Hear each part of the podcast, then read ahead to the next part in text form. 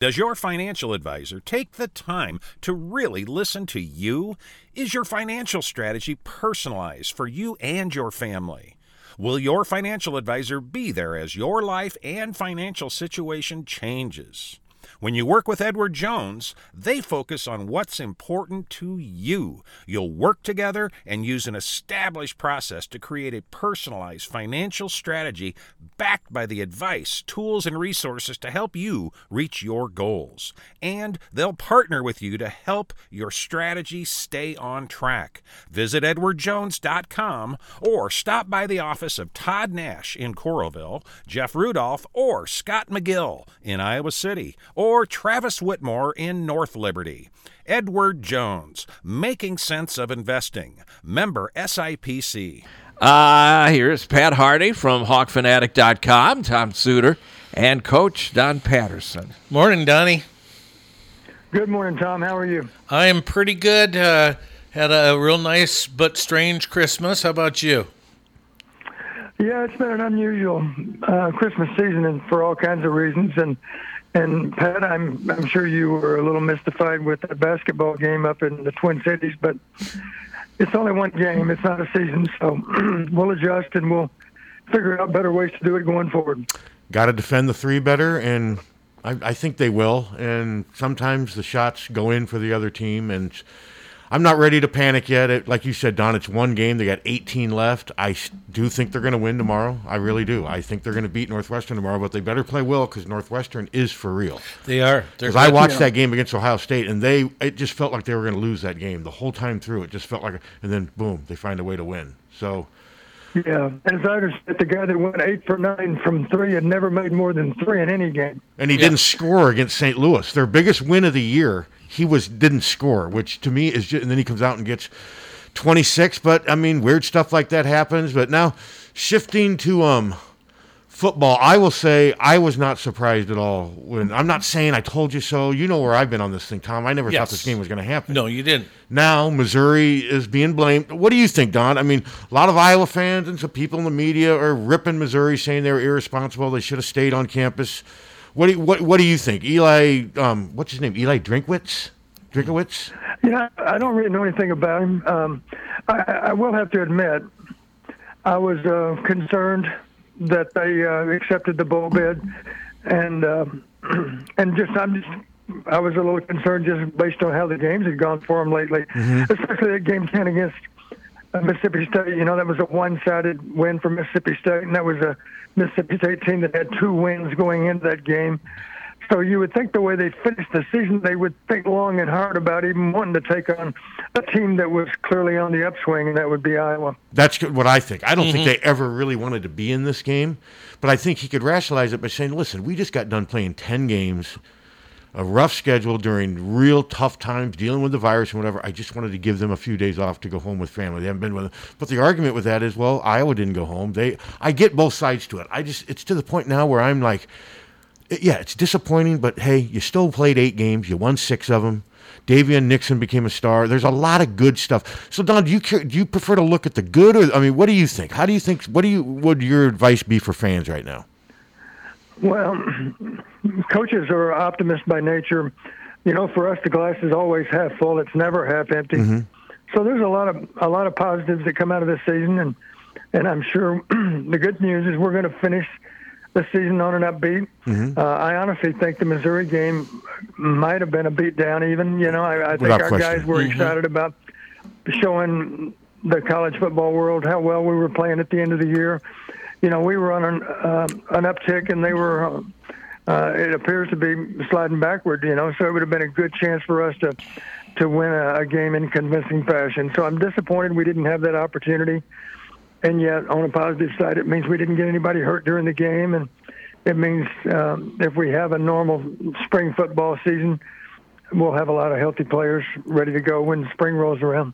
Yeah, I thought Iowa would was going to win by three, even without Brandon Smith and Ihmir Smith-Marsette. I think they would have been able to run the ball. Missouri's defense has just been horrendous this year, and like we said, I don't know how much they really wanted to be there And some people were wondering, Don, did you think when the when it was announced that it was canceled, did you think there were some people out there who actually thought Iowa might be able to find an opponent? I don't. It's like there's just a team just waiting around to play a bowl Well, game. UAB is available. yeah, was but, available. but what do you take? Prepare for two Well, days? you can't. That's what I'm saying. That's it the just problem. makes no. UAB was one team. Your thoughts on that, Don? Did you ever think there was a chance they may just throw somebody else in there? Well, based on the fact that they only canceled yesterday, I, I thought it was impossible to, Yeah. To pull it off. It would be disrespectful to the process of playing football to schedule a game and and play it only a couple of days after you schedule it. You know, that's kind of crazy because even in the regular season, of course, you have a week to prepare for the next game, typically. So uh, it was uh, unfortunate. If the cancellation would have been a couple of days earlier, maybe we Maybe. could have then um, backed up a, a game date a day or two. You know, played it maybe on the the 31st or the or the first or the second even, and uh, and found a game to be played somewhere else. But based on the cancellation yesterday, I, I figured we were all out of luck there. So Don, when you looked, I know you looked at Missouri. What, I mean, they won five games. They beat. They had a couple of impressive performances, but how? I mean, their defense. I mean, is it as bad as what it looks just from the numbers? I mean, what do you think? What do you think Iowa would have done to their defense? Yeah. Uh, first off, I would um, maybe request to our athletic director, maybe if it's not too late, schedule Missouri for game one next fall because I've got them all figured out. Okay, makes sense. It would be um, it'd be a good non-conference game. Oh, it would. Maybe they're, yeah, I'm sure our schedules are all set on both ends, They are. but it's unfortunate that we can't play. The thing that was unusual about looking at Missouri, I looked at all 10 games, I looked at 22 parameters per game, so that's 220 evaluations. What was surprising about it is that in three different cases, the team that won the parameter won all 10 games. Uh, that's a little bit unusual that, that the record would be 10 and 0 uh, in those three parameters. Those three parameters were total offense, uh, edge on first downs, and also edge on critical down conversion success. So, a real simple um, roadmap for success against Mizzou, even if you're playing them next fall, would be uh, gain more yards. That's simple enough. Make more first downs, and and be better on all critical downs. Um, and I don't think that's difficult to do because when you run the ball well on first and second down, you end up with a lot of short yardage critical downs. And of course, you can convert those by another running play or by some kind of play action pass. And maybe those play action passes, of course, can be worth a lot of yards.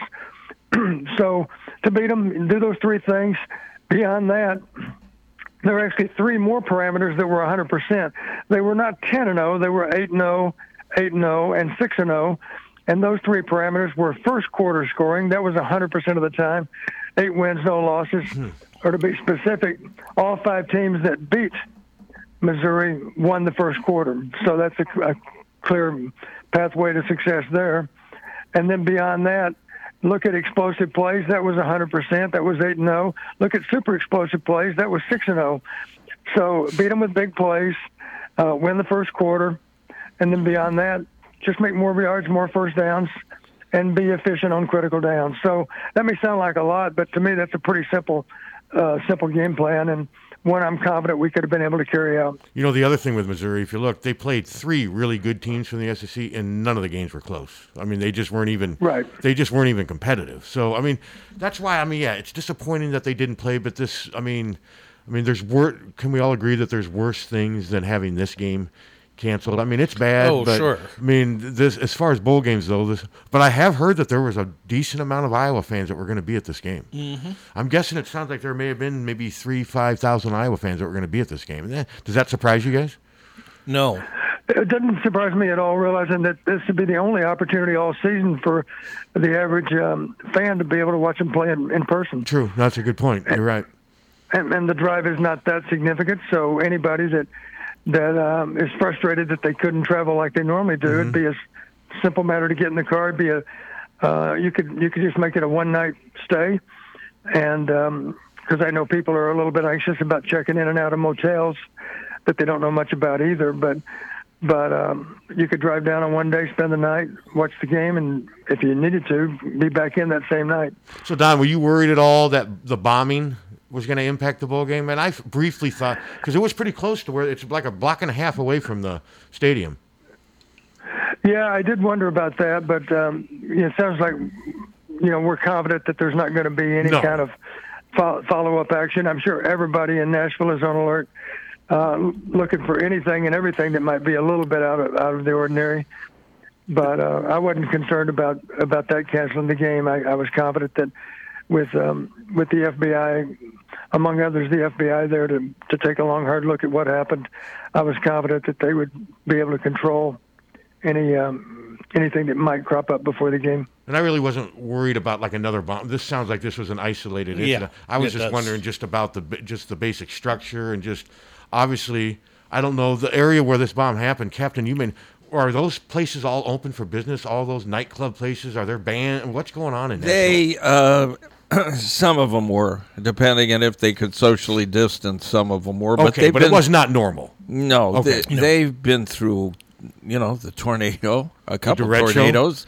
Um, they didn't get a derecho, but they well, got, the mayor said they did. I heard him say, you know, we got had a two- derecho. He said he goes, we've had two tornadoes and a derecho, and I remember thinking, wow, I didn't realize the derecho. I didn't hit- realize I didn't realize either. it either, but I just heard him say it on Wow. TV. and, then they had uh, COVID. No, this is a m- that street uh, leads right to Printers Alley, Mm-hmm. and uh, the buildings are structurally um, screwed now. The, I, it, it's a mess. It's a terrible, uh, terrible mess. it's But, unfortunate. you know, I knew that they were going to catch this guy.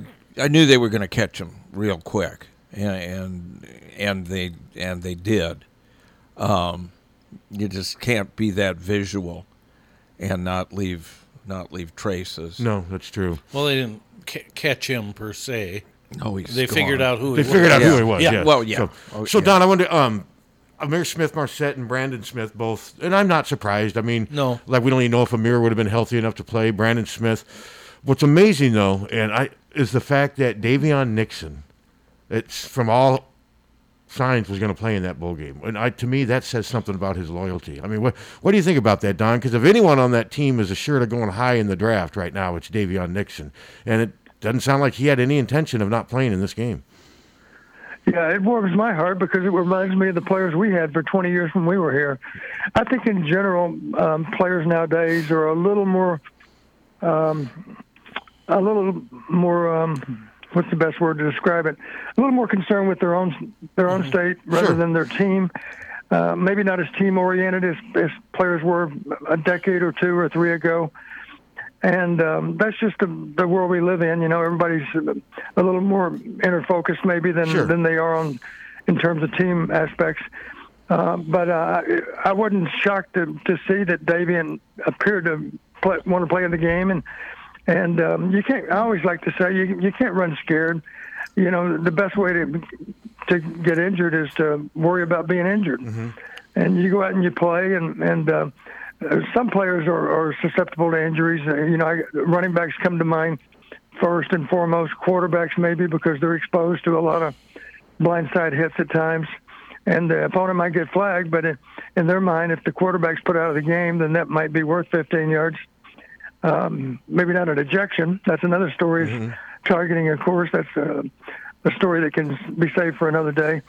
But uh, I was really happy to hear Ta Daviyon. He really values being out there with his teammates, and I'm not saying the other guys do not.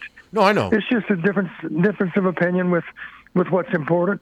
You could argue that in the case of Smith-Marsette, of course, there'd be a chance he would aggravate Sure. that uh, ankle injury, and um, and of course the draft is not that far away, so um, he wanted to to do well in all the testing, and we all understand that. So uh, I, I just appreciated both the comments of, of Brandon and Ihmir about how much it meant for them to to play for Iowa.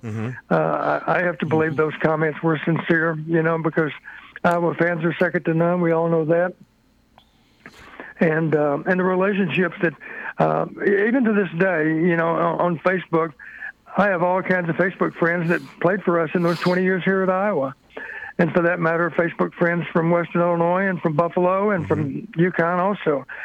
So those relationships are strong. You know, the, there's a huge sacrifice that goes into playing college football, whether you're a player or a coach. And the relationships you you develop um, will probably last you the rest of your life. Uh, I, I know all kinds of players that played for us back in the 80s and 90s. That are are um, lifelong friends, and they get together every chance they have, and it matters a lot to them how Iowa football does. So in that regard, they're they're proud former players.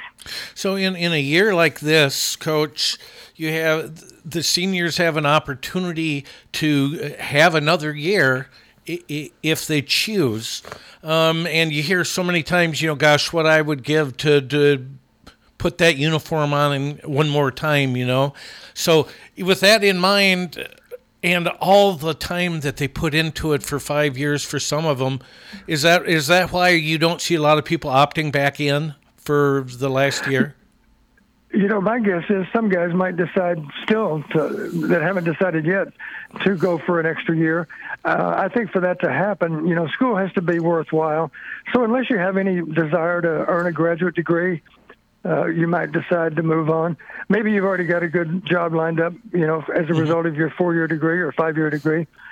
And um, on the other hand, if you're thinking seriously about grad school all the all the time, what better thing to do than go to grad school in an extra year? Sure. Mm-hmm. Uh, I wouldn't be surprised at all if some guys that that are officially seniors right now, if they don't choose to come back, um, we'll see. Maybe the fact that they didn't get to play this last game will um, will cause them to wonder if they might if they might want to stick around for another year.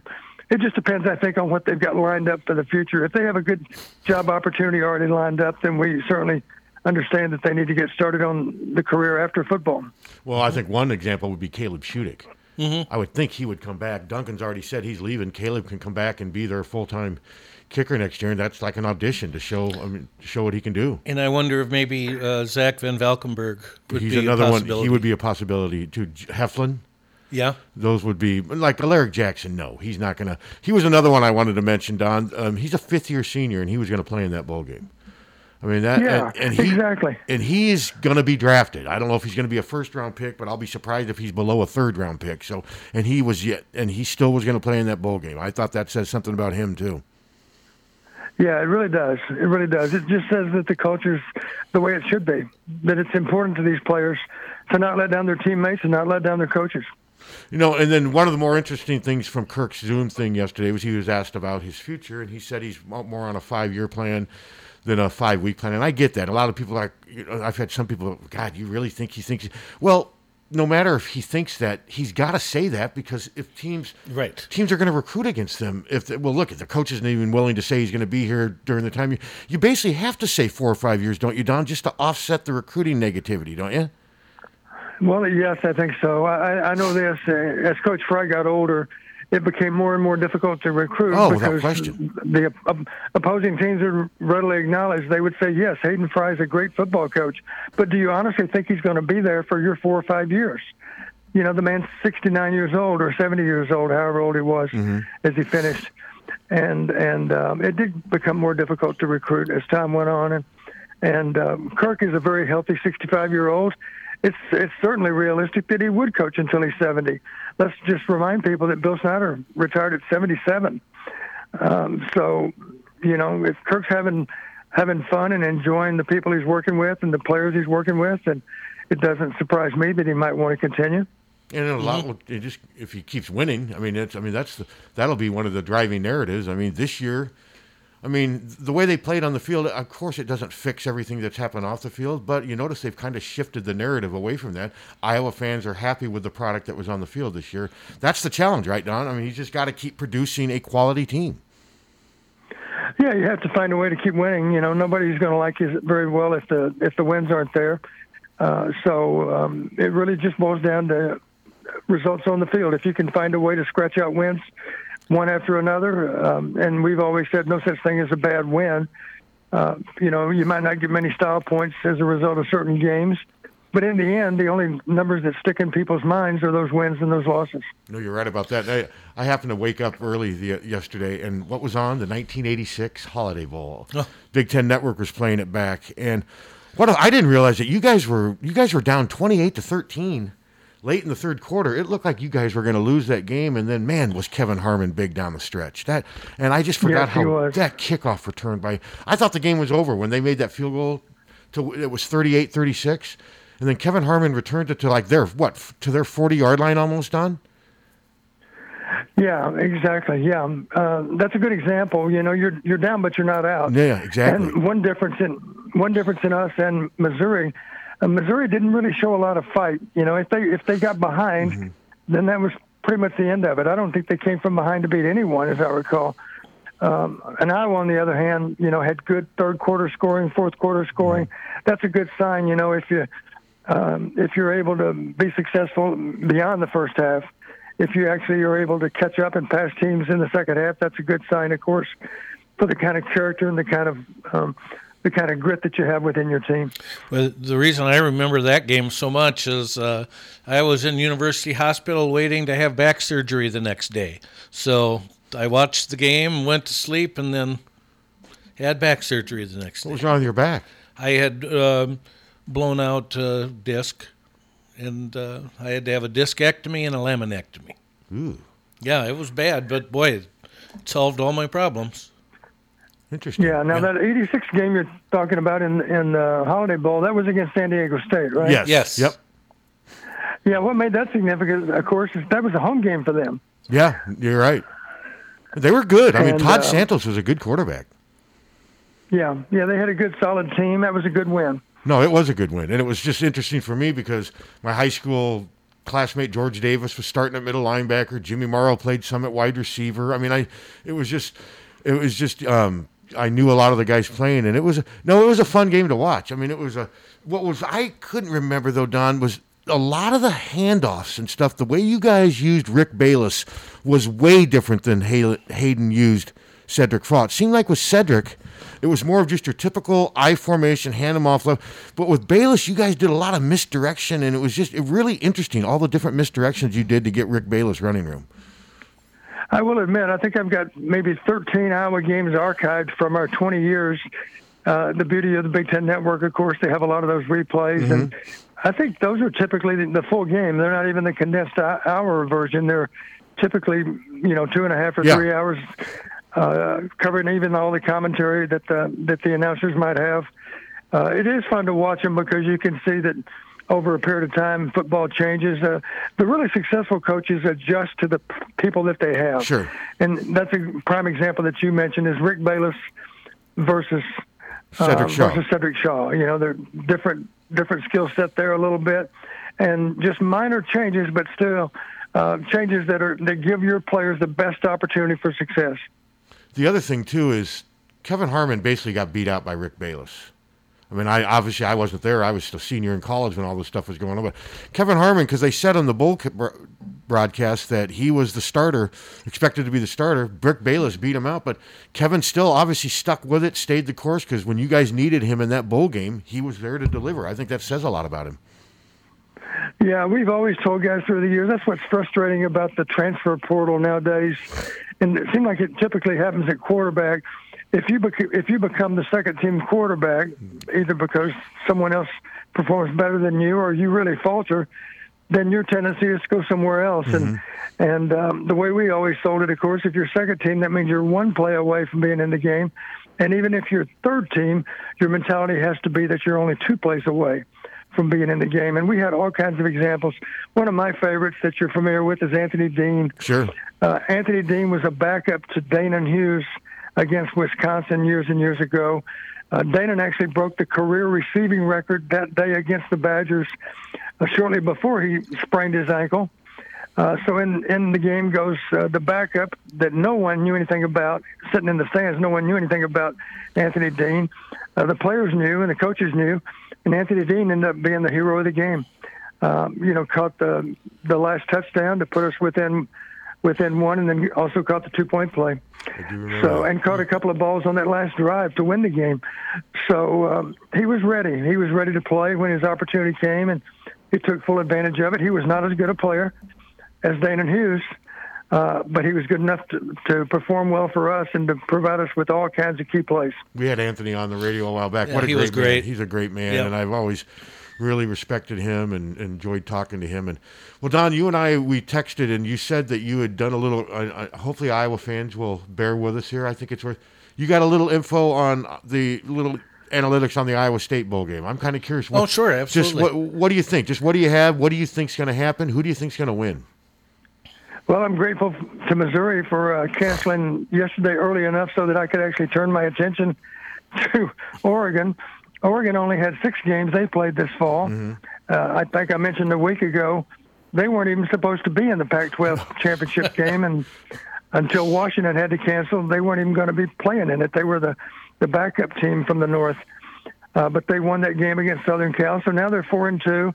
So in their case, I looked at 22 parameters in each of six games. Uh, not as clear cut as the Missouri numbers, but still some stuff I think that can really uh, uh, prepare any Iowa State fan for the game uh, as it's about to be played. Um, in those six games, there was no parameter that was six for six in predicting a winner. There were three, however, that were five for six. So in five of the six games, the team that that won on third quarter scoring, the team that won with the most rushing attempts, and the team that had critical down conversion success won five out of six games. Um, those are all interesting numbers. Incidentally, in third quarter scoring, uh, Oregon is more than two to one on third quarter scoring. Uh, so it, it, it's critical that they not be allowed to win the third quarter. Matter of fact, the thing I do after I look at at um, any parameter that might be 100% overall games, I go back and look at the games that Oregon won, or for that matter, the games that Oregon lost. Uh, let me give you an example. The only parameter that Oregon won in all four of their wins was third quarter scoring. So it is critical that you not allow them to win the third quarter. That's one reason they've been able to win games is they've outscored people more than two to one in the third quarter. Um, and then to go one step further, what about zeroing in on Oregon State and Cal? Those are the two games that Oregon lost. And in those two games, both Oregon State and Cal won six different parameters all of which have a common theme. Let me just run through them quickly. Rushing attempts, average starting field position, time of possession, critical down conversion success, turnover margin, and more offensive plays. And the way I could summarize all six of those parameters, those parameters all relate to being sure that Oregon uh, is not on the field with their offense as much as you are on the field with your offense. That, that probably mm-hmm. makes sense to a lot of people. They do have an explosive offense. We'll talk about that here in a minute. But one of the things you better do, one of the simple things to do, is keep their offense off the field. So in the case of Iowa State, that means you've got to control time of possession with your offense. You've got to grind out first downs, make first downs. And if I had to boil it down to two priorities in winning, it would be this. Um, keep their offense off the field. There's ways to do that. You win on rushing attempts. You win on total plays. You win on time of possession. These all go hand in hand. You win on critical downs. And that's twofold. It, it means you're going to convert when you have third down, and you're going to prevent them from converting when they have third down. Now, that's a priority for Iowa State, I would say, because Oregon's good at, at critical down mm-hmm. conversions. They were 47% over their six game season. Their opponents were only 38%. So that's a significant difference in critical down conversions. Uh, obviously, you better put a little extra time in figuring out how to defeat their third down plays on offense. And for that matter, of course, you've got to be able to convert successfully with your own offense. Uh, so if you do those things, that's going to have a lot to do with winning. Keep their offense off the field uh, stay on the field when you when you have the ball, and then to back that up, eliminate super explosive plays. Let me explain again what super explosive plays are. Those are plays that are 30 yards or more. And when I looked at all six games, Oregon had a decided edge there. Let me explain it. Over their six games, they had 15 plays that were not explosive but super explosive. Uh, explosive would be 20 yards or more. Super explosive is 30 yards or more. On those 15 plays, Oregon averaged the average super explosive play was 44 and a half yards. Uh, the reason that's significant is because they only gave up 11 of them while they generated 15 of them with their own offense. Here's another way to look at it. 15 of those plays were worth 668 yards of total offense. Wow. That's more than that's more than a fourth of their total offense in those 15 plays. Wow. So you got to defeat them. You got to prevent big plays. Now, the good news for Iowa State fans, Iowa State does a good job of preventing big plays. Uh, they'll have to do it against a very explosive Oregon team. Oregon uh, does have a capacity to run the ball. They got a decent running game, but the thing that would scare me the most about Oregon is them contributing big plays to their offense. So you got to find a way to control those those chunk plays, if you will. Uh, and uh, if you can do that, you're going to eliminate a fourth of their offense. I'd say this: if Iowa State plays all day long and does not give up any super explosive plays, I'd be willing to bet you that they win the game because that's more than one fourth of their offense is just big plays. How are they against stopping the run? Because I mean, obviously Iowa State's going to want to run with Brees Mhm. Hall. How's Oregon's defense on that? they're just they're okay. Uh, They have better rushing average on offense than they give up on defense. As I recall, they gave up 4.2 yards uh, per rushing attempt. Uh, but to put that in perspective, some of these West Coast teams I don't think are as committed to the run as Iowa State is. So Uh, I think yes, it's you're right. realistic that Iowa State can have a goal of controlling the ball uh, with their running game primarily, with uh, good ball control passing, which they also have working for them. That'll have, give them a good opportunity to stay on the field and grind out some some significant drives. When I say significant, I mean drives that cover a lot of yards and burn a lot of clock. And um, that's a realistic goal for them. I would be inclined if I got the if I won the coin toss, I'd take the ball because I, I want to score 1st against these guys uh, and um, and show early on that you're going to have a hard time getting our offense off the field. You know, if Iowa State can run the ball effectively and mix in, of course, their tight ends are all good players. They're a lot like Iowa with Iowa's tight ends. Uh, so tight ends can, of course, the Iowa State tight ends do a good job of attacking seams. They're all big targets, and you can get some chunk plays throwing the ball to your tight ends too, just like we can with Laporta. Laporta's good, um, and I shouldn't I shouldn't forget to mention Shaun Beyer caught some balls down the field too. So, um, you know, both teams have that in their favor. I think um, I think that's what the game is going to boil down to: is don't allow a lot of super explosive plays on the part of Oregon's offense and be able to control the ball. Uh, one last stat I'll mention that's also significant: turnover margin. They're minus five on turnovers. Uh, they're actually even on pass interceptions. They threw five, and the opponents threw five. But where the disparity shows up is in lost fumbles. Oregon lost seven fumbles. Opponents only lost two. So that's another way, of course, to control time of possession is to generate turnovers with your defense, because obviously that's an, um, a shortened uh, offensive opportunity uh, for the other team. So uh, win on turnovers, that's important, of course. Eliminate big plays, control the ball with um, your offense, and that's going to give you a, uh, a great chance for success. So what's your gut feeling, Don? I think Iowa State will win the game. So do I. Uh, I really I do do. Um, I think they're motivated. Uh, they're uh, uh, who knows what? Oregon's only played six games. You know, one problem with playing six games. Uh, good teams. Uh, Coach Bill Brashier used to always say, "You either get better, you get worse. You don't stay the same." And uh, I think Iowa State's got any number of players that have gotten better over the season. You know, they were playing good football at the end of the year. What they did to, to West Virginia in their last game was impressive. You know, I didn't know. I should say their last regular season game. Um, Oklahoma got them in the in the championship game. Of course, OU's improved a lot over the season too. So I think Iowa State's improved over their uh, 11 games that they've played.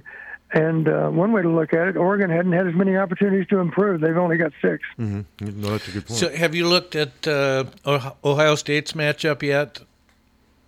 You know, I really haven't. Uh, I, I think that they uh, they certainly have their hands full. Uh, Yeah. Clemson, Clemson's. It, it appears to me that two teams are clearly better than the rest.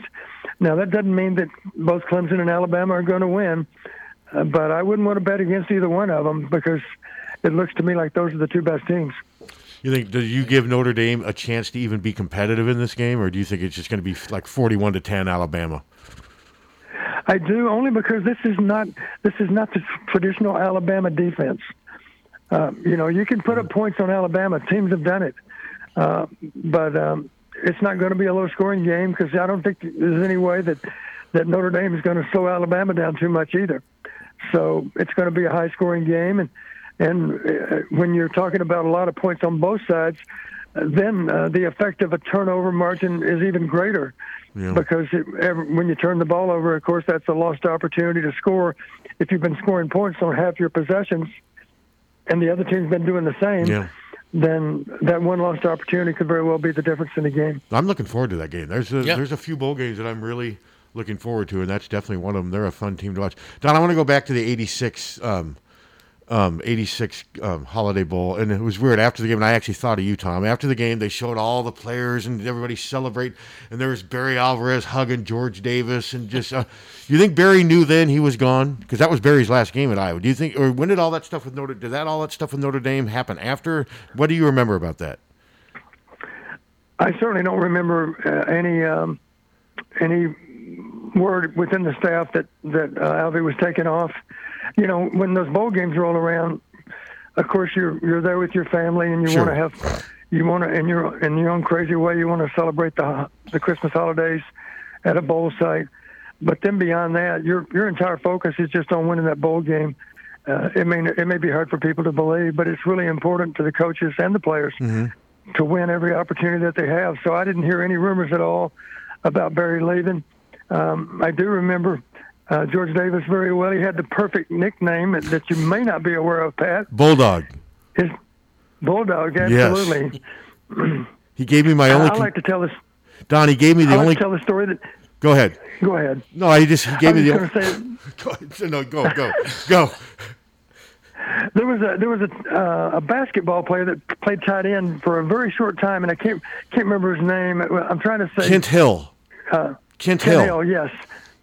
Is that right, Kent Hill? Yes. Yep. Yeah, Kent Hill. You know, he was uh, he was uh, he looked really good in a basketball uniform. You know, he looked like a tight end in a basketball uniform, and so I, do- I do remember this vividly. One day uh, he comes out. You know, and we talked to him. He, I think he started it all by talking to us, and we said, "Well, why don't you give spring ball a try and let's see what happens?" And I remember talking to him, and and uh, we were running plays and running them a second time with uh, a different group of players. So I, I was able to say, okay, Kent, take a look here. We're going to run this play now, and we're going to turn around and put you in and run it after it's been run this first time. A little bit later here in the practice, we're going to put you in and run it. So he watched the other tight end run the play, and and so now here's Kent Hill's first play as a Iowa football player during spring ball. Uh, he's running a vertical route down the field. The, the one thing I, I felt really badly about it because I failed to remind him, oh, by the way, George Davis may try to take your head off when you when you run by him. And sure enough, Kent's running down the field, and and George George is just playing football, Sure. but he clotheslines the tight end, and Kent Hill goes down in a heap, and and wouldn't you know it, he's injured on that very first play Oh man. uh, I do remember of his, that. of his spring career. Now, the, it turned out okay because I think at that moment Ken Hill decided, you know what, I thought I might be a college football player. I'm pretty sure I'm a basketball player now. He went back to basketball and he actually played better. I do remember that. You know, when he was just entirely focused on basketball, he didn't have to enter- entertain any more thoughts about being a football player because George Davis convinced him that he was definitely not a football player. Yeah, George. Um, he gave me the only concussion I've ever had, and I remember it was eighth grade. And I remember I'm like, I'm just going to take him on and see what happens. And I took him on, and I was done. And he wasn't dirty. He was just. I mean, George was six feet in sixth grade, and he never grew again, other than just in muscle and so, he was just a wrecking ball. I remember playing Yeah, on. he was a very physical football player. He was, and I remember playing our sophomore year. He was the starting fullback, and I started at tailback some. And I remember one game, I think I carried the ball once or twice, and I remember asking the coach, uh, like, because we gave it to George Davis, and he had ran for like, I mean, he literally was carrying four or five people down the field. He was just so physical. And I remember when Barry Alvarez came to recruit him at Dowling, George's locker was right next to mine. I remember meeting Barry Alvarez. And then, you know, George was a three-year starter at Iowa too. He, I mean, he had quite the career. But it's just fun watching those old games. And Dan Worth was the other starting linebacker, and Dan Worth went to the same junior high I went to. You remember Dan Worth, don't you, from Des Moines Hoover? Oh yes, I do. I remember him well. Uh, you know, Dan Worth was uh, on paper as good as you could draw up. He, he was he was actually had a big frame even as you could. He was very athletic, had a big frame. Uh, but that's a good example. You know, George uh, didn't look the part as much as Dan did, but George was the better player Yes. and um, and just a more productive player. It's it's uh, the thing I've learned through the years. Linebackers have to have some linebackers have a great sense for how to get to the football. Other guys struggle with that, and I think George had a better sense for how to get to the ball than Dan did. Yeah, Dan Worth was 6'4", 250, chiseled, cut. I mean, the guy. My dad was his PE teacher. His was two when he was at um, Meredith, and I remember him talking. He goes, "This kid is just a physical specimen. He is amazing and whatever." But I remember my dad. The first time my dad met George Davis too and watched him play football, he's like, "That kid's going somewhere." He goes, "He is so tough," and George was. I mean, and George was a hard worker too. He worked extremely hard. He was one of the hardest workers I've ever been around. He knew what he wanted to do and. And he did it. I'll give him credit. Now he wasn't good enough to play in the NFL. He wasn't fast enough. He wasn't big enough. But boy, for you guys, he played good football for a lot of years. Yes, he did, and he always had a very serious mindset toward the game. You know, he was determined to, to max out on his abilities, and he did a good job of that. He played a lot of productive football for us. No, it was just fun watching that game, and I didn't realize though, Don, how little Mark Vlasic. I, Mark Vlasic's one year starting, he had to deal with injuries. You know, he had to deal, and yet he Yeah. stayed the course and still came back and had a big win in the in the bowl game. It was pretty cool. I like to tell the story. As you recall, of course, Chuck was the runner-up for the Heisman in '85, and that winter after our after our season, I ran into a Big Ten coach on the road, and he made a comment. He said, "Well, you know, we couldn't handle you guys this year, but Long and Harmon are graduating now, and we're going to be in good shape next year because Chuck Long's not going to be around to throw passes." And I said, "No, he's not, but we got a guy that's been backing him up this past year that can throw better than Chuck." And uh, that was Mark Vlasic. Mark Vlasic was leading, I believe he was leading the nation in pass efficiency. I know he's leading leading the Big Ten for sure in pass efficiency the day he was injured. And you might recall, I believe, might recall he was injured against UTEP, I believe, if I'm not mistaken. It was uh, obviously game three or game four or something in the early season. We beat them something like 59 to nothing or 69 59 to to six, seven. I think it was 69 to 7 or 69 to nothing, something like that. Yeah, but here's the bad story. We got two key players injured in that game. Uh, David Hudson was also injured in that game, and it was about on a 50-yard run, and um, it was a quadricep injury. It was really an unusual injury, That's but right. but he he basically blew out his quadricep uh, running down the field, and and in that same game, Mark Vlasic was injured, and and. Uh, so Mark did play back. He came back to play in the bowl game, obviously, but he missed some. He missed some games in there. I can't remember how many, but he, I think he missed two or three games at least. Um, and it was unfortunate. And the rest of the story, of course, it does have a happy ending because Mark Vlasic played a lot of football in the NFL. Yes, he did. Started a lot of games. Yeah, he's not going to be eligible for the Pro Football Hall of Fame, but he had a nice NFL career and has a lot to be proud of. And if I'm not mistaken, he's in Kansas City Yes, he now. is. Yep. I think he finished up playing in Kansas City, mm-hmm. makes that his home, and and he's a very successful businessman now. Yep, I've actually reached out to him, and we've had some correspondence. I'm going to get him on the show. He, he, he- I'm going to make sure I get him on the show. I've got his contact information, and you just watched that '86 bowl game. You can see why he played in the NFL. He made, I mean, he has got a, he had a strong arm. Cannon for he an could arm. make Yep. difficult throws. I mean, there was a couple where I think he almost threw it too hard for the guys to catch, but you could just tell that he was NFL caliber quarterback just from that game. Yeah, of course he had the frame that everyone wanted. You know, he could he could certainly. Um, you might get some balls batted down regardless of how tall you are, but obviously if you're delivering the ball from a little higher platform, that's a good thing because you're a little less likely to get the ball uh, batted down at the line of scrimmage. So, Don, I wanted to ask you: You think by this spring, are we going to be back to normal enough to where we're going to have spring football and uh, maybe people still wearing masks? Or do you think the vaccine? What do you think? What do you think by April? Uh, Where, where do you think we're going to be? I think that's a realistic goal that we can have spring ball. Uh, it depends, of course, on how these how these um, vaccines will roll out. But it sounds like by by springtime, uh, all the people that are in danger will be vaccinated by then. I think by that I mean um, the people that work at the hospital, and for that matter, of course, the people that are my age and older. Uh, it's kind of hard to imagine that I'm in an endangered group, but I guess I do qualify, don't I? Yeah, yeah. Well, um, Yeah. I'm, Unfortunately, so do I. I'm, I'm happy to say I'm the only one in this discussion that doesn't qualify. Although, Captain, are, you, are you with us, Captain? He's captain's with us. He's with us. Yeah. Okay. Okay. Um, all right. Well, um, I mean, Where am I going? Um, uh, it's up for debate. Um, anything else, Tom? Yeah. Um, okay. We have an odd thing next year where our first game, I believe, is against Indiana. That's and right. Yes. At, at what point uh, does a does a coach say, you know, I know I got a lot of stuff we got to do before, you know, before we Yeah. can really look at the game. So when do they start uh, really honestly looking at the game? Well, I think I might have told the story one time. Uh, we had we had a team years ago that we really had difficulty against. So did everybody else in the Big Ten, and that was Illinois. Illinois defense under Lou Tepper. Uh, I do remember we spent hours and hours and hours looking at Illinois' defense, and it was probably February, mostly February, maybe into March. It was before spring ball, and it was after the signing date. Signing date, of course, back then was the first Wednesday in February. So we spent several weeks just studying Illinois' defense, and then next fall when we played them in that big showdown game, of course, we beat them I think 54 to 28, and uh, a lot of that game was won back in February uh, when we figured out just by really doing a deep dive into Illinois' defense, we figured out after putting a lot of time in on it exactly what their thought process was and why it was so effective. and I think that had everything to do with us beating them that next fall. Um, I've had a chance to talk to Lou Tepper since because I worked with Lou Tepper at Buffalo, Mm-hmm. one of the finest coaches I've ever known. And uh, Lou kind of laughed and chuckled and said, "Yeah, you guys kind of figured us out."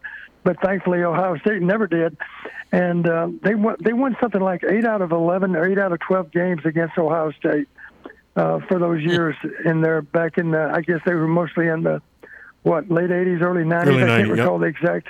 Yep. Yeah. Uh, um, so, but it was all tied into scheme, and of course, you still got to have good players. But it was uh, kind of a unique scheme, and I, the reason I bring it up is I think we'd be wise to spend a lot of extra time looking at Indiana Mm-hmm. right now too. It's pretty amazing what they were able to accomplish. Uh, and you better have a plan for those those receivers. I think they're are they both back? I think they're both I back think so. now. Well, do you think Penix is going to be healthy by? I mean, he tore his knee pretty late. Will he be healthy by next late August? probably. Yeah, he probably, will be. I guess he'll have clo- Madison's- close to a year. You're right. Yeah, I think I, I'd worry about Penix being out there, uh, and uh, and I'd worry about those receivers too because Mm-hmm. Uh, you can't forget those kind of names. Whop Philyor. Is that a, is that a given name? Wap? I don't. Uh, I don't. I don't know. I don't think so. I don't think so. And the other one is Tri Fryfogle or Ty Fryfogle. isn't? Fryfogle. Yeah, the- Fryfogle, and he is good. No, you're right. Now, they have good play. Indiana has good players, and it's just an example when you get good coaching mixed in with good players, just like Illinois' defense with Lou Tepper. They had Kevin Hardy, Simeon Rice, Dana Howard, Mel Agee. They had great players back then, and you mix it together with good coaching. Gee, look what happens. And that's Yeah, very true. I, I don't know how many players Indiana loses off this team this year, but safe to say the culture is right in uh, in um, Bloomington. You know, those players do care about their coaches. Uh, they've performed well for them all year, and Right. I, I suspect they'll do it in the bowl game too. No, that'll be a great. That'll be a Mm-hmm. real interesting season opener. And Don, I'm sure you remember who your season opener at Iowa was against back in 1979. Indiana. 79, no, I sure do. I remember You're up we were up 26 to nothing, 26 nothing at the half. Yes. And um, our problem is we'd never been up by 26 at any half. You didn't and know we what didn't to really do. know what to do. And then wasn't Lou Corso the Indiana coach? Well, as a matter of fact, I like to tell the story about Lee Corso. Imagine this in pregame. Uh, I'm out toward midfield, and, and Coach Corso comes up to me as a young assistant and says, uh, "Hey, Coach, uh, um, I'm Lee Corso." And I said, "I said, yes, Coach. I'm very well aware who you are." And he said, "Where's Hayden?" And I said, "Well, he's down there out toward the end zone. You know, he's down there on on the back part of our end of the field." And um, he said, uh, "I just wanted to catch up with him." He said, "He said I had to I had to make my guys come out. My guys are scared to death." And I'm thinking, why is Lee Corso telling me that Indiana's players are scared about Iowa? Uh, and it was a whole lot of nothing. Of course, I didn't believe it, not a word of it. Uh-huh. Uh, I do like Lee Corso even today because he does have the gift of gab, doesn't he? He does. He really does. Yep. He really does. does. And I think I called him Lou Corso. I'm sorry about that. You're Lee- forgiven. Lee Corso. I remember sitting next to him at, at an airport, flying home from an Iowa bowl game, and very nice guy, very easy to talk to, uh, and what have you. So, um, but yeah, that was I do remember that game, and that the, that was very interesting. But well, Don, as usual, this is fun. Do we want to do this again after the? Do you want to do the? Uh, I'd like to do After the bowl I'd like to do it after the bowl. I'd like to at least talk to you, kind of have a season recap after the bowl games. Don, you want, want to plan on doing that? The uh, let's see, the semifinal games are played when Saturday, maybe. Is The that first. The first, aren't they? Yeah, yeah, on the first. Yeah, should you maybe we They're playing on the first. Yeah. uh, And is that a Saturday? Uh, yeah, I think it no, is. first is uh, Friday. Friday. Okay. Yeah, the first is Friday. Uh, I was thinking if you want if you want to that Monday. to look at those two teams that survived the semifinals.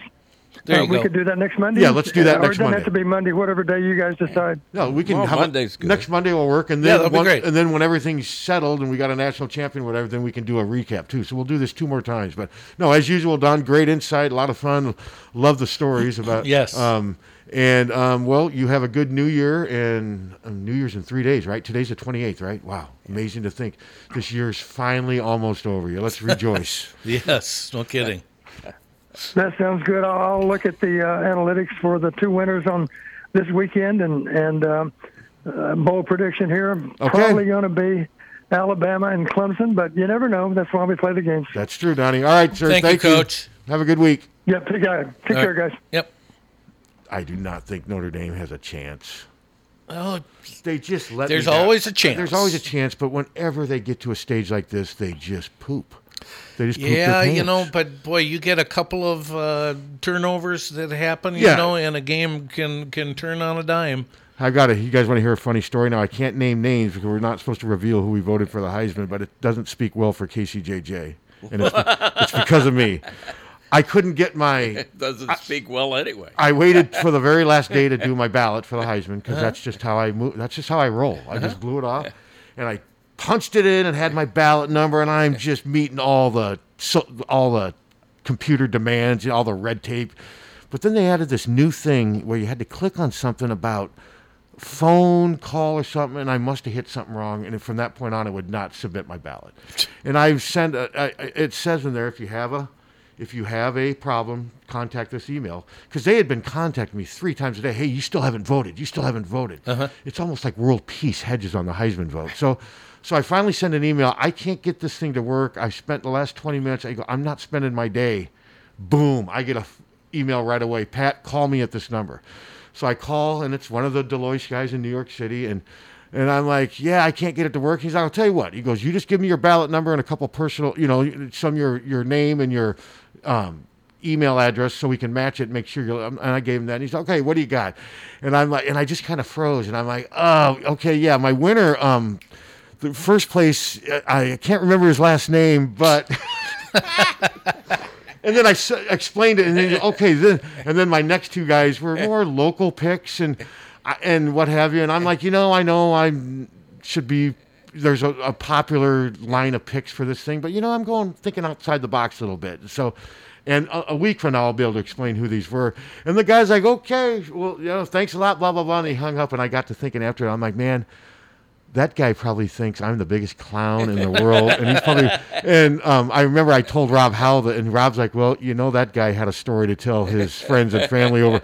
Man, I got some clown radio guy from Iowa. Didn't even know the last name of the guy he voted first for the high. I just had a brain freeze. You know, It happens. I, it was just kind of funny, but I could tell when I when, when I hung up, I'm like, "Good lord, did I just make a fool of myself?" and then I remember that it was KCJJ Hawk, not, Hawk fanatic. So There you go. There you go. What do you think of that? I think maybe you should have Hunter start voting for the Heisman. you know, No, I think uh, we'll leave it with you. the Heisman just doesn't have carries much weight with me anymore. Does it to you? No, it doesn't. It's just not. There's too many awards. It's just not the same anymore. There, no, there are too many awards, and the same thing with. I mean, we see it with the basketball. You know, with Caitlin Clark and with Luka Garza. You know, they have all these watch lists and just weekly awards and stuff. There's too much, there's just too much. It just saturates. and it loses some of its appeal. Some of its special. No, I, I, there's just too much of everything now. I just feel every time, every time Luka misses a basket, it's five minutes from the uh, play-by-play guy and the color guy. He, I can't believe he missed the basket. you know, God damn. He's human. Yeah. Yeah, yeah, He's yeah. human. Well, why don't we take a little break? Yeah, I'm going to ask you. Are you confident about Tuesday? I, am. I am not confident, but I do think that we will find a way to win. I do too. But yeah, we'll talk Yeah. about that when we get Yeah. back. You see the same people there greeting you, and they know you. I think of my cell phone. There's not a big distinction there from family to customers. Deery Ford in Iowa City. That kind of relationship that goes deep.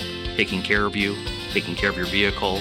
It's just that growing list of friends, frankly, that uh, that's kind of been the big payoff for me. The ownership experience is going to be four or five plus years. We have to be there for you. Deery Ford in Iowa City. See why people choose them over and over again. DeeryFord.com. 800 800 Rose. 1 800 800 Rose, your FTD florist, is the only number you need to know to send flowers anywhere in the country or Canada from anywhere in the country. 1 800 800 Rose. It's so easy. Just remember one number 1 800 800 Rose, your FTD florist. 1 800 800 Rose. Remember, For a gift that your loved one will treasure for a lifetime, find it at our family owned jewelry store in Iowa City, Herteen and Stocker Jewelers. We can show you diamond engagement rings, colored stones, fashion jewelry, and watches. Our jewelers are on site so we can design jewelry for that special person in your life. We are Herteen and Stocker, serving Iowa City and the surrounding area for three generations. Herteen and Stocker Jewelers, downtown Iowa City, and HerteenandStockerJewelers.com. Ask for Willa, Terry, Tim, or Kate. One of us is always there. Over the years, car keys have gotten extremely complex. Mike's Lock and E Keys for Cars can generate the most technically advanced automotive keys on the market today. Mike's Lock and E Keys for Cars can produce most conventional transponder, sidewinder, and remote headed keys. If you've lost the keys to your car or simply need a duplicate, call 330 9185. Mike's Lock and E Keys for Cars has the technology to keep you on the road. Call 330 9185 and schedule an appointment today. Deer season is upon us, and Dirk Sterner Taxidermy of Lone Tree is ready. For over 30 years, owner Dirk Sterner has been providing affordable, top notch taxidermy services to eastern Iowa. Dirk Sterner Taxidermy invites you to visit their Facebook page and see some of Dirk's award winning mounts. Call Dirk Sterner Taxidermy at 319 330 1774. 319 330 1774 or visit them on Facebook at Dirk Sterner Taxidermy. Deer season is upon us, and Dirk Sterner Taxidermy is ready. Hi, this is Steve Anderson with Hawkeye Title and Settlement in Iowa City. Whether it's a crazy real estate market, record low interest rates, or the COVID 19 virus, we are living in unprecedented times. But know that my remarkable team at Hawkeye is literally working around the clock and in unique and adaptable ways to try to make every deal close smoothly and on time. We appreciate your understanding, patience, and flexibility as we power through this tough time. We're going to get through this together. Car won't steer? Call Premier. Premier Automotive in North Liberty offers full service mechanical auto repair work in addition to being Eastern Iowa's most trusted name in auto body repair. Use Premier for all your auto repair needs brakes, oil changes, air conditioning, diagnostics, transmissions, or preventive maintenance. Whether you hit a deer or your car won't steer, see Premier Automotive in North Liberty.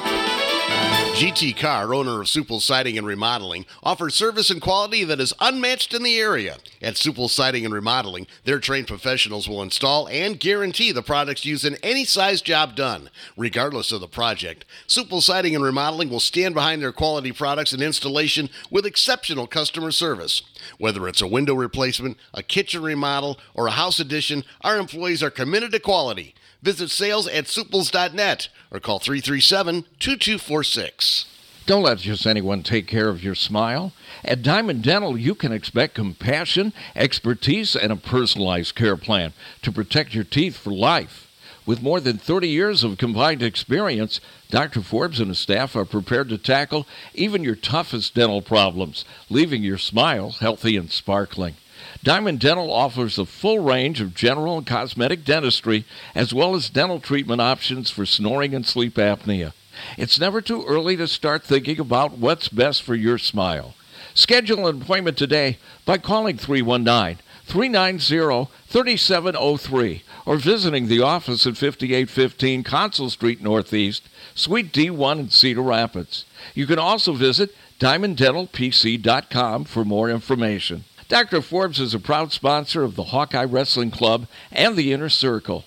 Let the Diamond Dental team provide superior care for your entire family. Hey everybody, it's Kevin here from Big Dog Satellite and Solar, your local TV expert, and I want to tell you about Dish TV. If technology, value, and customer satisfaction are important to you, then it's time to cut the cable cord once and for all. Upgrade your TV experience and start saving with Dish today. Drop by Big Dog Satellite and Solar on Blair's Ferry Road in front of Rockwell. Call 3950800 or visit us on the web at bigdogsatellite.com. We are Big Dog Satellite and Solar, your locally operated and trusted satellite TV experts. Hi, this is Bill Eichstring of the Oxyoke Inn. Our doors are open again. Although the way we serve you is different, we're still here and ready to welcome you. We've learned a lot about keeping you and our staff safe. What hasn't changed is our commitment of trust to you and your family. Our Oxyoke family is ready to take care of you in our four dining rooms with the same quality of food, attention to detail, and customer service you've come to trust for the past 80 years. Those values are now more important than ever. Now serving family style breakfast Saturday and Sunday with lunch, dinner, and banquets daily. Don't forget, you can still order curbside carry out and take the comforting taste of the Oxyoke home with you to share at your family's table. Visit oxyokin.com, Instagram, or our Facebook page for menu and weekly specials. From our Oxyoke family to yours, we can't wait to see you again soon, and we'll be glad you're here at the Oxyoke Inn in the heart of Amana. The Oxyoke From the Herteen and Stocker Studios in the heart of the Hawkeye Nation, this is the mighty 1630 KCJJ Iowa City. And Jewelers, making memories, moments. KCJJ weather brought to you by the Iowa City Burger Hall on the Ped Mall. We are keeping an eye on the potential for a fairly significant snow late tomorrow, tomorrow night into Wednesday morning. We're talking six or more inches possible, with uh, the potential for a little rain, maybe some freezing rain by late t- Tuesday night into Wednesday morning. Stay with us for updates on that. Today, partly cloudy 28. Tonight, down to 16. Tomorrow, mostly cloudy. Snow will develop by midday and continue late tomorrow into tomorrow night. Our high tomorrow, 32. I'm meteorologist Sean Cable on the mighty 1630 KCJJ. Currently, it's 22. When severe weather hits, we talk up a storm on the mighty 1630 KCJJ. HawkFanatic.com. Thanks, Cap, for bringing us back. I brought you back. They brought us back significantly. So we got a huge basketball game tomorrow night. Um, eight And- o'clock again. 807. And God, bad bad weather too, right? Yes. Yes. I mean, I've, I mean, if it's really bad, I may just cover it from home as a. I mean, because Yeah. you can zoom from home as easy as you can zoom from. For sure. So how bad tomorrow night, Captain? Uh, you know, I've heard six to eight. Uh, it says Weather Bureau says two to four in Okay. the afternoon, and then uh, three to five more possible. But you know, if the line moves, if the line moves further north, we could get a rain. It's not going to be good one way or the other. We'll get a freezing rain, snow, sleet deal going. I think that's worse. I'd rather have Yeah. snow. Yeah, Yeah, I me would too. too. Hello. Hello. Maybe it's a good thing that some of us can't get out. Maybe it is. I know last year, every time there was a bad snowstorm, we had a basketball game, and we we managed to get over there. But when is the Heisman announced next week? This uh, coming Saturday. This? Saturday, yeah. Yeah, I mistakenly said. La- I don't know why I said because I'm an idiot. I, but no, it's this coming Saturday. Is what I Well, see, believe. Pat, when when you call a number, you just stick all your information in front of you, and then you look smart and you don't panic and look stupid. There you go. There you go.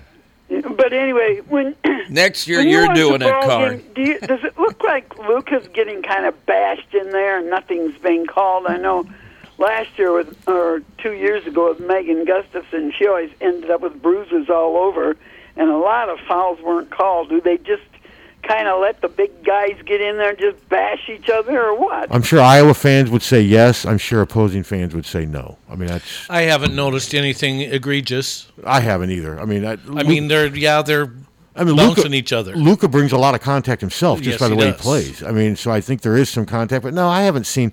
Luka missed a lot of shots in that first half of that game that he said were just him missing. Well, missing. yeah, and nobody was bothering him either. No, No, that he blamed himself. too. He didn't make any excuses. I'll give him credit for that. Yeah. Okay, well, you think we'll win tomorrow? Yes. All right, we'll hold you to that. All right, you do that. All right, we'll see you guys. Don't get stuck in any snowdrifts. We'll try not. Watch them come out and lose by 30. right, bye. Well, you know, uh, They ain't going to lose by 30. no. I mean, Iowa can beat anybody they play if we are Except hitting, for Gonzaga. if we're hitting our shots. I don't think they can beat Gonzaga under almost any circumstance. Did you see what they did to Virginia? Yes. Gonzaga may be the problem with Gonzaga. They're not going to have great competition in conference play to where that may catch up to them when the tournament It- comes. it you, could. You just, you just never know. But they are just in a class by themselves because Virginia is pretty good. Yes, they are. And I don't know what to make. I did watch that. I watched the um, Indiana Illinois game. Boy, IU was good. He was good down the stretch. Illinois really needed that game. No, They- Dosunmu's terrific. he is terrific, and Kofi Cockburn was good. Whatever, but it was a, it was a good game. And then what was the other game that was on right before that that I watched? I watched. I watched it too. Um, um, God, I'm just drawing a blank on who it was. was. Ohio State, and- Northwestern. yes. and it just felt like the whole time that Ohio State was going to win that game. It sure did. And then the fact that Northwestern found a way to win, that's when I said to myself, man, this team is. He's got something going here, and he's got something going with players that have just gotten better. It's mostly the same players. Yeah, yeah. Other they than took their lumps last year. Yep. uh, They got the William and Mary transfer, who's very athletic and helps him. He's a starting shooting guard, but it's mostly just the fact that Pete Nance and uh, Boo Buie and those guys have Boo just Buie's got, really good. He's good. really good, and that the the young, the tight end or the tight end, the backup center, young Ryan Young, Mhm. he's really good. He's, I mean, they've just got veteran players who've gotten better, and they're confident now. They won a couple of these games, and last year they just weren't very confident. no, they're going to be a problem. But if Iowa plays up to its potential, we should win. We should win, or you should win. I'm not. I guess I could say we. Iowa should win. To me, this is also the kind of game I could see Bohannon having a big game. I could really see him having a game because I don't think Northwestern's is. Um, sometimes they tend to let shooters get loose. Jordan's had big games against Northwestern before, and it's interesting. I mean, there's a lot of talk about you know playing time with Bohannon and Toussaint, and I think they both deserve to play. Yeah. They both bring completely different assets to the team, and I mean, there's times where I definitely want Joe in there over Jordan, but I'll tell you, for those two free throws at the end, I would have rather have had Jordan in there You bet. than Joe. And yeah, I'm saying that with hindsight, but that's all I got is hindsight. But I would put Jordan Bohannon We on. would have won the game. I would put him on the free throw line before anyone on that team Mhm. to shoot two free throws to try to tie a game down by two with one second to go. It would be him. So and Fran knows that, and Fran, I don't. But this narrative about oh you got to bench Bohannon and move on. No, you don't have to do that. That's just that's just panic. That's overreaction to one loss, and just relax. And I also think that Joe Toussaint needs to play 15 to 20 to 25 minutes a game, and some will depend on matchups. But you don't give up on Jordan Bohannon because No. he does have a skill set that you are going to need to win games. Mhm. You just maybe need to protect him more because yeah, he can be a liability on defense, and he does struggle to beat people with penetration. He just can't. That's just not his Mhm. game. But I still think there are going to be times where they need his jump shooting to win his perimeter shot. For sure. We, uh, yeah. And well, he's done it time after time for us, Mhm. and uh, he's not done doing it for us either. No, I don't think so. I mean, he's yes, we've acknowledged before he's got liab- he's got uh, weaknesses, liabilities, Mhm. or whatever you want to call him. I mean, he's not a great defender. He's not six three. He's not super quick. But if you need someone to make two key free throws, put him on the line for me before Mhm. anyone. Mhm. Even Garza. I mean, Luka's struggles at the free throw line at times. He does. That's one part of his game that he needs to work on. So what did he end up with the other night? Thirty-two, after getting five points in the first half. Um. Yes, he had. He finished with thirty-two and seventeen. That's not a bad line. No, that's not a bad line at all. That is a. Um, I mean, that's just. Even in a defeat, he still. I mean, I mean, he pretty much. You know, he's a double double about waiting to happen. Yeah, yeah. And but they need more. It's not going to be enough. No. They need more, and they need they need Bohannon to step up. They need other guys to step up. Well, we can't have two guys in the lineup who aren't scoring. No. Can't have Connor and Jordan in there at the same time if neither of them are. Well, especially when one of them's not a good defender. Uh, D- Yes. I mean, that's no, that, those are, and that's why you've seen Toussaint playing a lot more. Yeah. You know, so, but like I said, I'm just not ready to panic yet. I mean, it was one bad loss. Maybe Minnesota's a little better than we thought. Now, and it's not just who, I mean, yeah, they did kind of choke at the end. They were up by seven with less than a minute to play, but, you know, like we said, all it takes is a couple three pointers to almost erase that, and that's what happened. Yep. Up by seven, 44 seconds left. Yeah, you you need to win win that game. hmm And they did. And we so mm, go from there. Yep. So the way I look at it, we must win tomorrow night, and then if we can somehow find a way to win at the rack, then that would erase losing the game at Williams Arena. I think because I don't- expect us to beat Rutgers, and if we could find a way to do that, that would help balance the the ledger. I agree. My buddy in Florida, well, he's visit vaca- I'm watching his two dogs, helping to watch. his Uh-huh. two- He just said that his wanted to know if I was going to be able to get over there. t- I'll go over. These dogs are hilarious, and um, but I want to get over there today because I may not be able to get over there tomorrow if the weather's really bad. That's So. I'm going to go over there. Hello. Hello. Hello. You're on. You're on. Yeah, yeah, yeah. Uh, I just wanted to make a, a stupid little comment. But, Okay. Uh, are we uh, are we better at playing a hundred point game, or are we better playing defensive game? That's it. I'll let you guys go. Thanks. Um, Bye. I think it depends on the opponent Yeah, and the circumstance. I mean, our team is pro is engineered more for a higher scoring, faster pace. but it can lose. I mean, game, remember but- what it did at Michigan last year? Uh-huh. Scored what 90 s- and lost. I mean, Yeah. Yeah, I mean, Iowa's never going to be known as a defensive team. They're just not. They don't have the personnel. They're not physically quick enough to play breakdown defense at all five spots. So I would say they're probably better off in a high scoring game, but the risk with that then is a really good team could maybe. I mean, you saw what Gonzaga did in a high Yes. scoring game. They shredded them. Yeah. They're like, okay, you want to run? Sure. You try to keep up with Jalen Suggs. You know, that's that's the risk Well, of that. we couldn't. No, you couldn't. and that's- neither can anybody else. no, that's the risk in doing that. So I think there's got to be some balance in that. I mean, Well, we showed some against Purdue, held them to 55. Mhm. And uh, actually, I felt great after that game because showed that, yes, we could play in a half court game. and then maybe it's a case where don't overreact to the success from Purdue and don't overreact to the lack of success against Mhm. Minnesota. Just keep staying the course and just hope that they can figure these things out. That's that's kind of where I am. Yeah. Because every night, I mean, we could lose. I mean, people have to understand that. Mhm.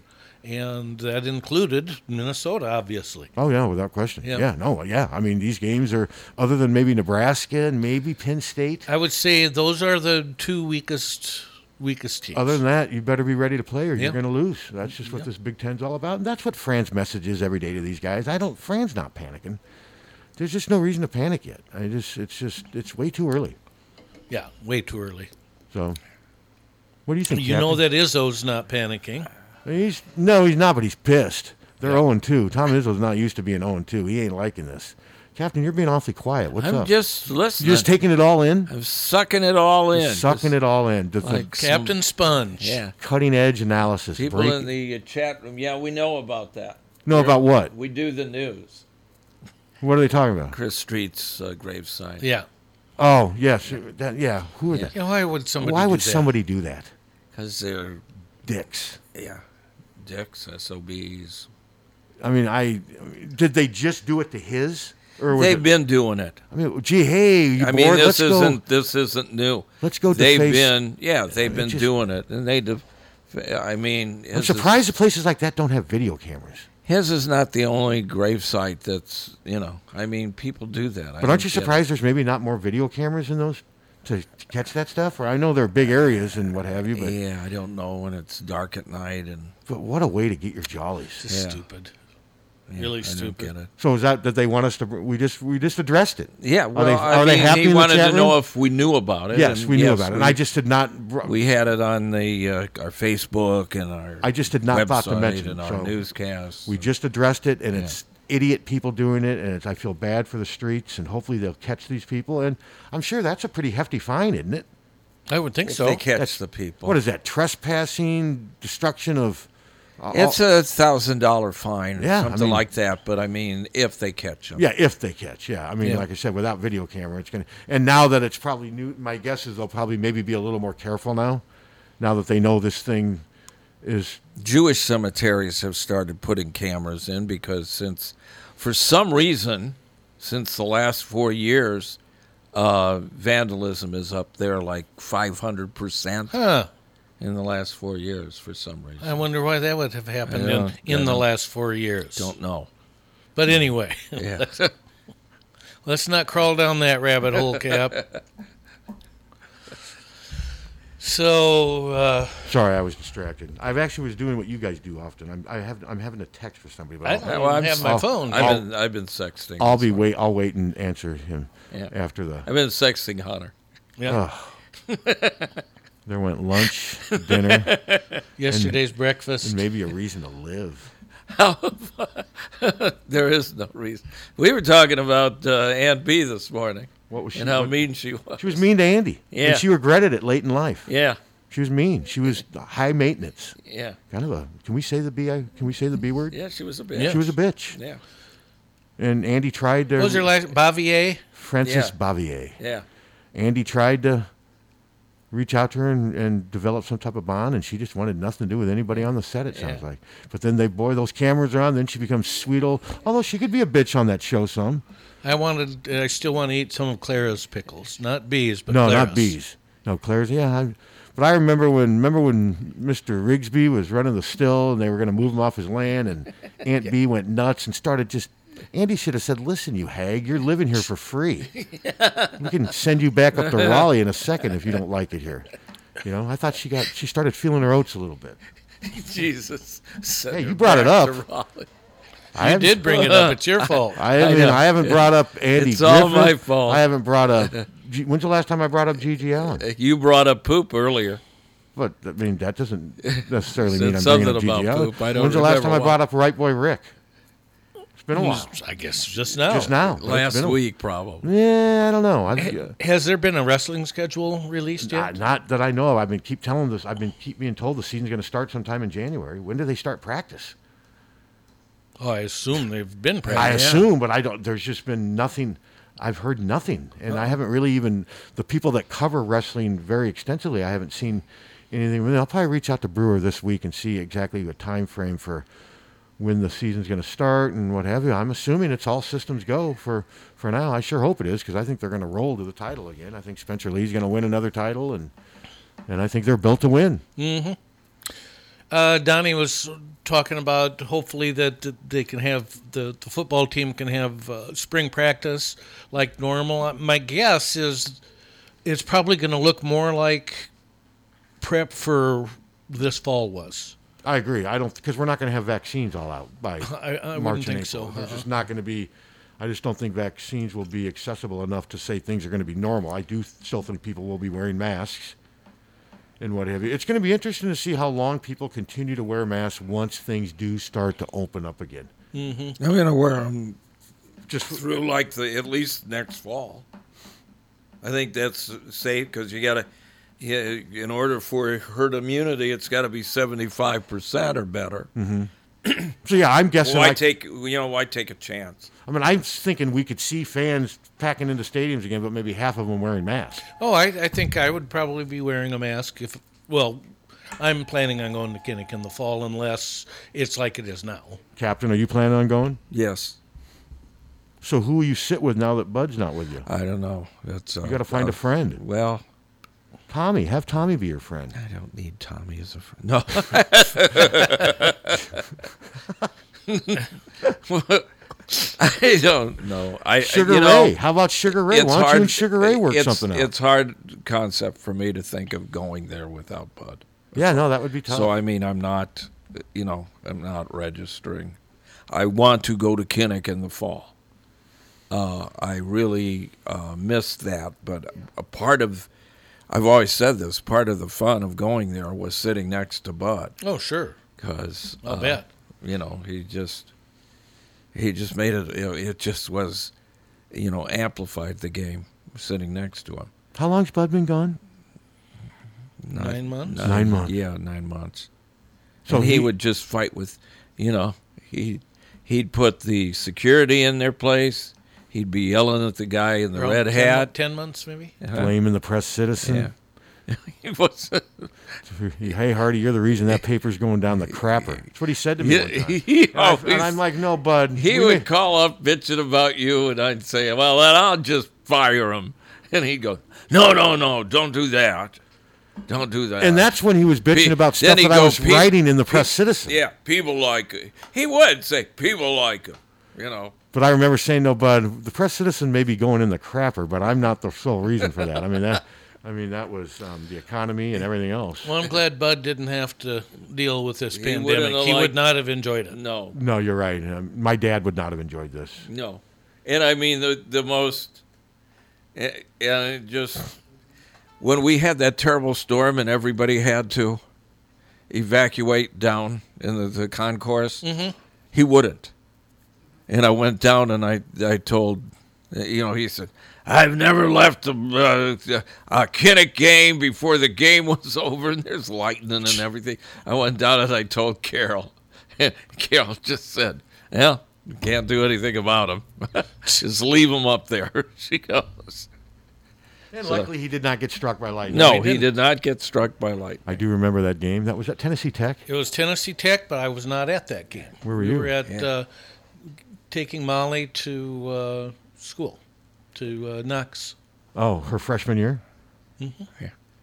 It was just Now he just made it so much fun. It just it's hard for me to think of of it, but I do want to go. Yeah. Maybe I'll go with Tommy or I, sh- I think you should I've go with Tommy kid, and Sugar. got How a- about Tommy and Sugar Ray? The three of Maybe you. Jan. You and Jan can get tickets. Jan likes to go to the opening ones, and then um, maybe uh, uh, S- Stabby or No, I just think it should be you, Tommy, and Sugar Ray. And then we could have the, Ray's what, the theme song from Courtship of Eddie's. Do, do, do, do, do, do, do. That could be like Well, showing you the. know, th- I could go as an adult on my own too. yeah, but we don't want to do that. The three of you walking together, you know, and Going by yourself isn't as much fun, though. No, it really isn't. that'd be like going to a movie theater by yourself. Do you ever do that? Yes. See, I've never done that. I'm not knocking ones who do it, but I just couldn't do that. I've never. I've never gone to a movie theater. There was some movie I wanted to. Jan was gone, and I wanted to see some movie, and yeah, I was going to say a nas- uh, What movie was it? uh, some porn. I was going to say Deep Throat. no, no. Well, you said that's one of your all-time favorite movies. You told me that. Was uh, I never. I wasn't allowed to go to that. Well, I was allowed to go to that. you were like in your 20s when it came Ev- out. I know, and everybody was going to that from the station, and uh, I, s- I said to Jan, Oh, uh, okay, Can you I can I go to that?" And Jan said, "Yeah, sure, but I'd be disappointed in you." Ooh. Just What Anna said the same thing. Had you asked? her? Uh, no, no. Did you go see it at the I don't think she would particularly care. You guys were like in your early 20s. Didn't it come out in like Yeah. 72, 73? yeah, it was like it, it's, it's it had to be 23 or 4. Had to be seventy three because that's. Did you see it? when At I got the, married. did either one of you see it at the theater? No, No, never seen I don't think so. But you did see The Exorcist at the theater. Yes. No, saw it on TV. I remember people telling me when they left the theater after The Exorcist that they were scared to death, and I watched the thing and decided. Actually, I saw Deep Throat at um, the Bijou.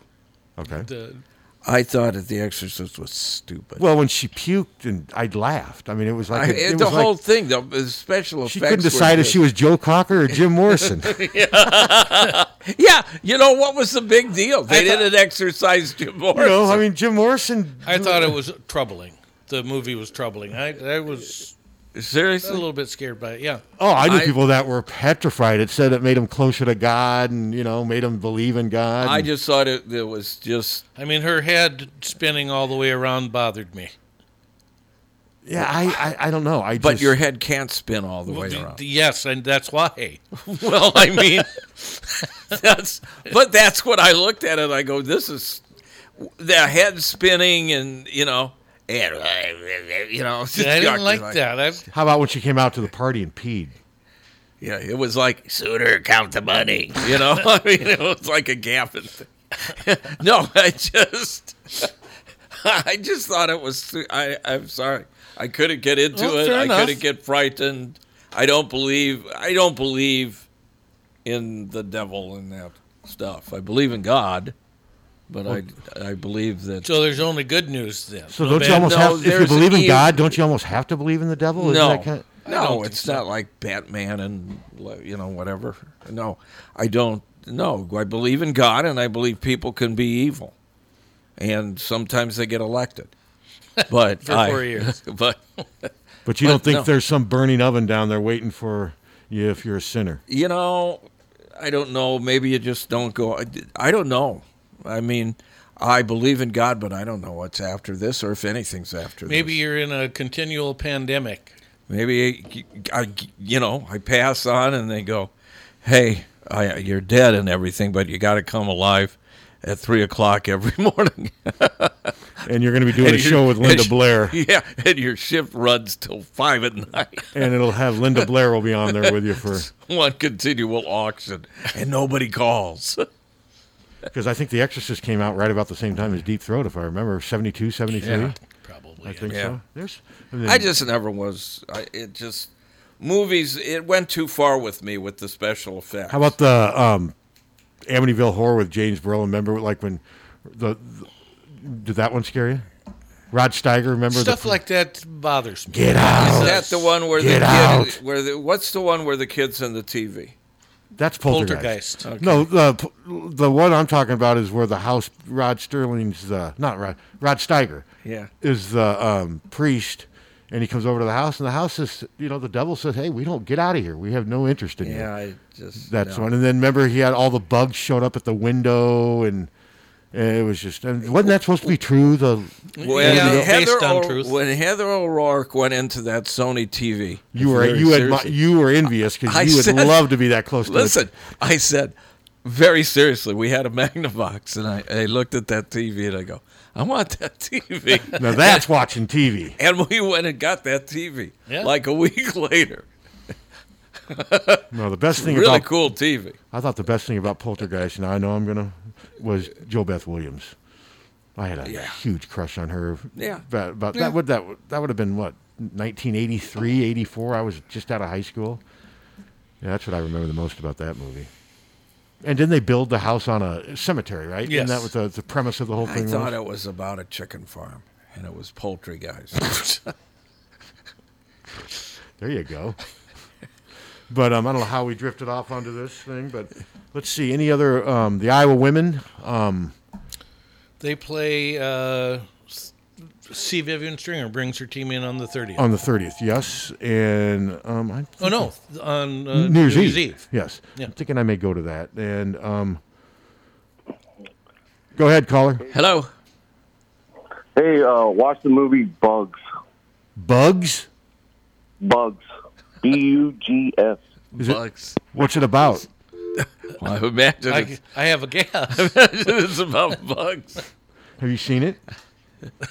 No. What would you watch first, White Boy Rick or Bugs? White Boy Rick. No, Yeah, watch probably. a movie about bugs. It could be something really good. Did you guys like Fly with Jeff Goldblum? I thought that, That was, was ridiculous. Uh, yeah. I made it through about half of this thing. I'm like, Yeah, God, I thought kill that. me." I thought the first one with Vincent Price was stupid too. Yeah, I never saw that one. I, oh, I, I saw it a number I'll of believe times. in the devil when the phone line at KGYM rings. And who will be on the other line? The devil? Yeah, why, why don't you guys Father ever- Karras? Yeah. I don't know. I just Uh, had to get that in before. I know you did. I know you did. But um, but no, I think when um, I'll reach out to Adam too. Hopefully, we can get him on Wednesday's show to talk about the game. But yeah, I think they're going to win. And if they lose, it's going to be. If they lose, it's going to It's be. gonna get ugly. It's going to get ugly. And I still think it's a little bit of an overreaction. But I think if they lose, it's obvious they were overrated. Can we agree I, on that? I, I would agree with that. And- Well, you've never heard me Has, uh, talking no, Final you're right. Four. no, or, you're right. Hello. Has Bielema uh, hired anybody yet that you know of? Not, I haven't been paying a lot of attention, but I haven't heard anything. I'm curious to see if he's. To me, it would be interesting to see if he goes after like Abdul Hodge, who's up at South Dakota. I mean, Bret Mm-hmm. recruited Abdul. If I was Bret, I go after Abdul Hodge and make him my linebacker coach. That's just me. Well, it'll be interesting. Would be a does. good uh, offensive coordinator? Um, I you know I don't know. I, I mean, it'll be interesting to see if he tries to reach out to Jerry Montgomery. I, I mean, Jerry's got a lot of coaching experience. There's a lot of candidates out there. It's interesting to see if he tries to tap into his Hawkeye connection, Hawkeye Thanks. roots. Yep. Hey, thanks for the call. Yeah, I mean, he'll use all available avenues. and I'm not sure. convinced he's going to get it done there, but he'll go down swinging and he'll go down thinking outside the box and he'll he'll at least make them interesting. He may not make them a power or a contender, but he'll make them interesting. Don't you agree? Yeah, I would think so. Yeah. Oh, he's definitely going to do. Uh, I think will do better than Lovie did. I think so too. Yeah, I, and I'll reach out to them. Lo- Lovie was fairly close. I'll reach out to them here in the next couple of months about getting Bret on maybe this spring. I, I mean, right now, obviously, it's a little soon, but because I think listeners would like to hear from him. I think my guess is there's probably some Iowa fans like, eh, I'm not crazy about this. My, you know, Lovie went through crap with the Illinois' budget was all screwed up, and Mhm. I mean, for a No, that did not help. Half of his half of his tenure there. Lovie's problem though is he just did not recruit Chicago well enough. It just well, that's been Illinois. That's been Illinois' problem, and I think Bret will address that. You saw the first thing Bret did when he got the job. He got on some conference and called high school coaches throughout Illinois and said, "Hey, I'm coming. We, you guys are priority number one, and that's what you need to do. That's what Hayden did here. That's what Barry Alvarez did at Wisconsin. That's what you need to do in states like this. Now, it's a little more complicated for Iowa because they've got Iowa State and Illinois has Northwestern. I mean, Barry has Wisconsin. That's it. It makes it Mhm. a lot easier. Same with Minnesota. Same with Nebraska. Those states that only have no, that don't have any other competition, don't realize how easy they have it in state. In Iowa, it's getting harder and harder because Iowa State's a player now. You saw that running back de- decommitted from Boise State. He's Mhm. basically down to Iowa and Iowa State. Isn't that interesting? Yeah, that's interesting. Eli Wilson is that it or Eli? Not Wilson, but it's Eli. Eli. Or am I getting him mixed up with the the quarterback from BYU? I can't think of But it's, it sounds like it's a two horse race between Iowa and Iowa State for him. Eli Young. I can't remember. I can't remember either. But he just decommitted from Boise State, I think, yesterday or the day before. And that is because it looks like he wants to decide between Iowa and Iowa State. Hasn't been a lot of recruiting stuff going on. There's it's No, there sure hasn't. not been much at all. And he's going to come and just do a tour himself because he can't. It's Can't do dead anything period. else, which is unfortunate. I, It- it is. See, that's where I'm. I'm all for the all the safety and whatever. But man, I, you'd like to think there'd be a way you could do it with safety and let a kid at least have some type of structured visit. You'd think so. But Hello? What do I know? Eli's coming, hide your heart, girl. That's okay. I liked it. Eli, who sings that? Eli. Three Dog Night. Three Dog Night. I liked it. You gave him a. You gave him a. You I gave him a did. rim shot. What do you think of that, Captain? Ah, I, I don't think you were that impressed. not really. Not really that impressed. No, I'm I'm- not impressed with that caller. How about Three Dog Night? Sick of that caller. One of his friends called up and said he's goofy and we're supposed to be nice to him, but But you're not going to be nice to him. But you you actually, you might, ring. actu- you might not only be not nice to him, you might be mean to him. well, I it just he's a pain. I thought it was funny though. Okay, well. But and you're- you're, Then when he calls 14 times tomorrow, you can answer the phone. Oh, so he calls frequently. I don't know how to work Yeah. the. you press a button. I don't know how to work. I don't know which. no, button. that's my deal. When people call up for the auction, I don't. You know, I, I don't know. Well, you to- think you're the only one who can play that game? I don't know how, how this thing works. There's a reason I haven't learned how to DJ. Me too. Because it's not as easy as it looks, right? Uh, it- yeah, it, it really is. I could get a seriously, I could get a parrot in here and teach it to use its paw to hit a button Or its beak. get the mouse. Yeah, yeah. I could put So seed. how would a parrot handle all the seed. calls? I could tape seed on the button. But a parrot wouldn't be able to handle all the, calls. When the You could hit parrot, the button. when the parrot hits, yeah, if there's a seed on the button, the parrot could hit it. so what does the parrot it on do the during air. moments of awkward silence with your menu guy? I mean, uh, how does the parrot handle that? Hangs up. yeah. Have like a little shoot. Oh no, he could totally answer the phone, Yeah, he could. Yeah, and he could hit and the he mouse. could say, "Okay, you're on." All I have to do is tape this mouse to the counter and put a seat on it, and th- that parrot is on the air, and not bitching, and doesn't want a day off, no health and nothing. The, the parrot's. Would he stay in Yeah. format? Do you think? Well, oh, also, what would you do if you turn on and the parrot's playing like Led Zeppelin 2?